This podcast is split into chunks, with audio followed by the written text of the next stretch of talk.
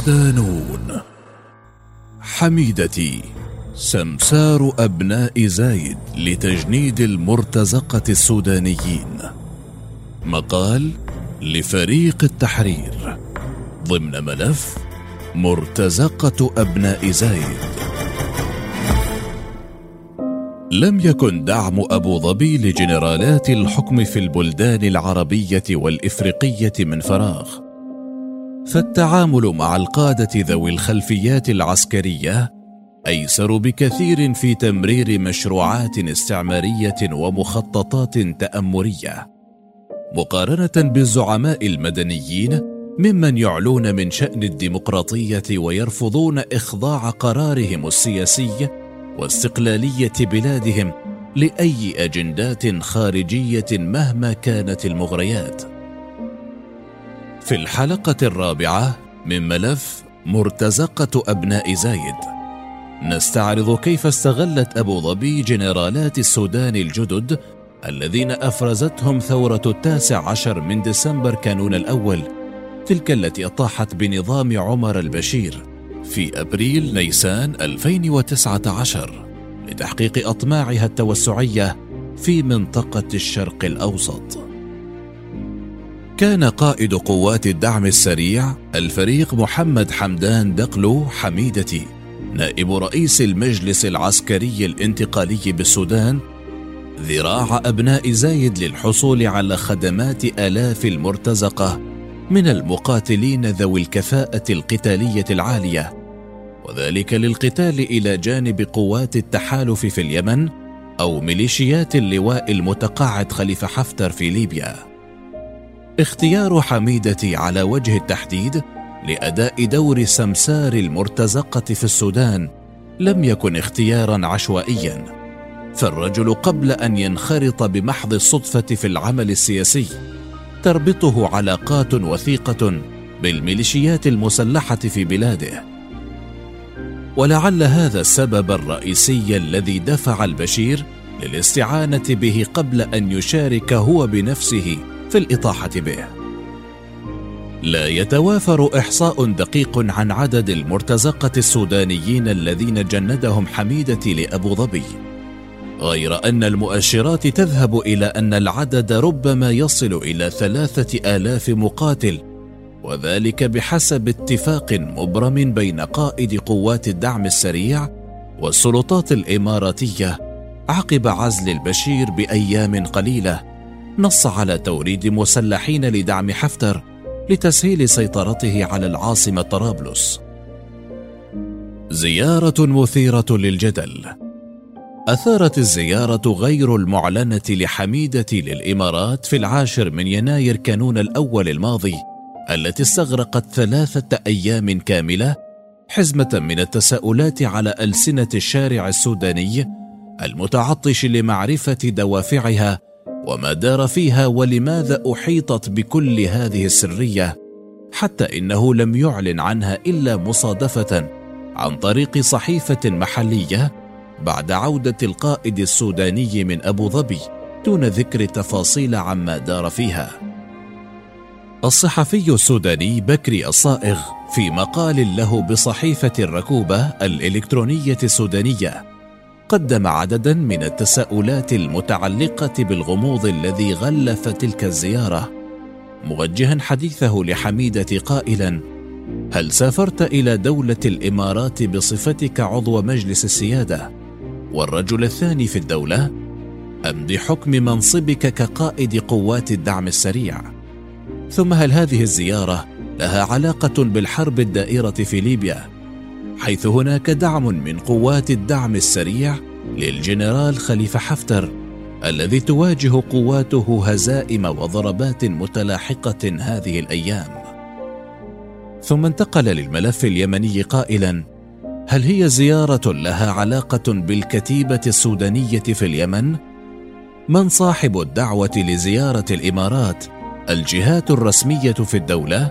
أم الفلسطيني صاحب السمعة السيئة محمد دحلان؟ وما الهدف منها؟ ولماذا تكتمت على نتائجها؟ ولماذا امتنعت عن التصريح بشأن هذه المهمة الغامضة التي دامت ثلاثة أيام؟ وأخيرا لماذا وتحديدا أنت حميدتي من دون باقي الأعضاء في المجلس الوطني؟ وحمدوك وباقي الوزراء قمت بزيارة أبو ظبي.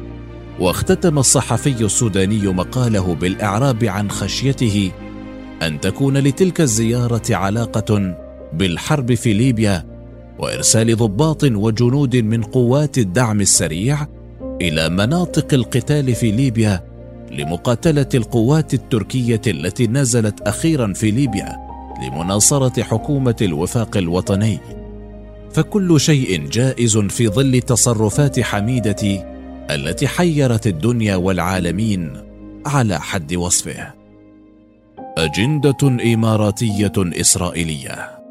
في الرابع والعشرين من يوليو تموز 2019 أكدت شبكة الجزيرة من خلال مصادر خاصة بها تجنيد الإمارات لمئات من المرتزقة السودانيين من القبائل العربية في دارفور بمساعدة حميدة حيث استخدم في نقلهم طائرات عسكرية إماراتية من طراز سي 17 وسي 130 من دارفور إلى عصب بإريتريا وقد استغرقت عملية النقل قرابة شهر كامل.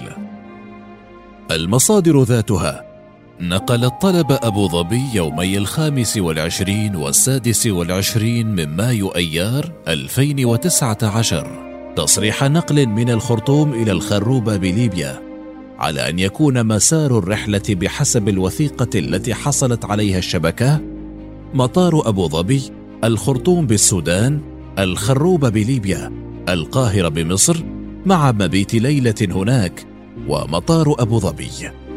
وعن هويات المرتزقة الذين تم نقلهم فهم ينتمون لحركات وجماعات مسلحة عدة أبرزها حركة تحرير السودان وحركة العدل والمساواة بعضهم من الأطفال وصغار السن. وقد تم ترحيلهم إلى معسكرات تابعة لحفتر وميليشاته بقاعدة الجفرة جنوب ليبيا تحت إشراف مباشر من الضباط الإماراتيين وبتمويل من الإمارات والسعودية.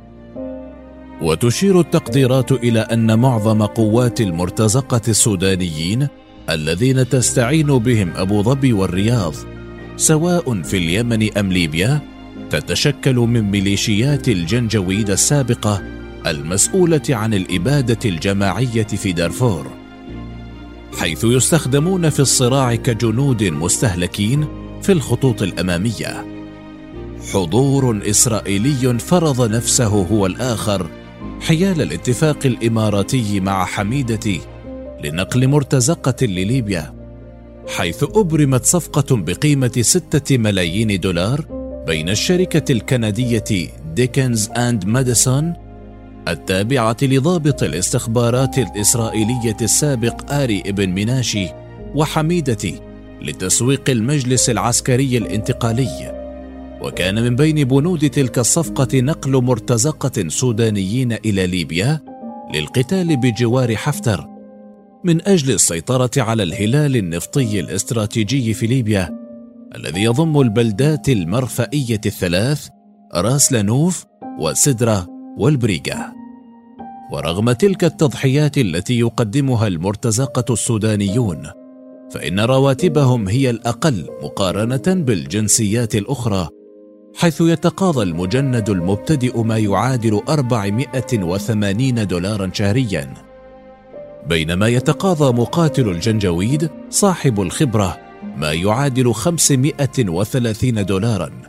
هذا بخلاف العلاوات الاستثنائية التي يحصل عليها البعض وتتراوح بين 185 إلى 285 دولارا. وفي مايو أيار الماضي نقلت صحيفة ليبيا أوبسيرفر عن مصدر مطلع طلب أبو ظبي من قائد قوات الدعم السريع إرسال 1200 مقاتل بشكل عاجل إلى ليبيا لدعم هجوم خليفة حفتر على طرابلس ووعد حميدة بتلبية هذا الطلب رغم المعارضة الداخلية.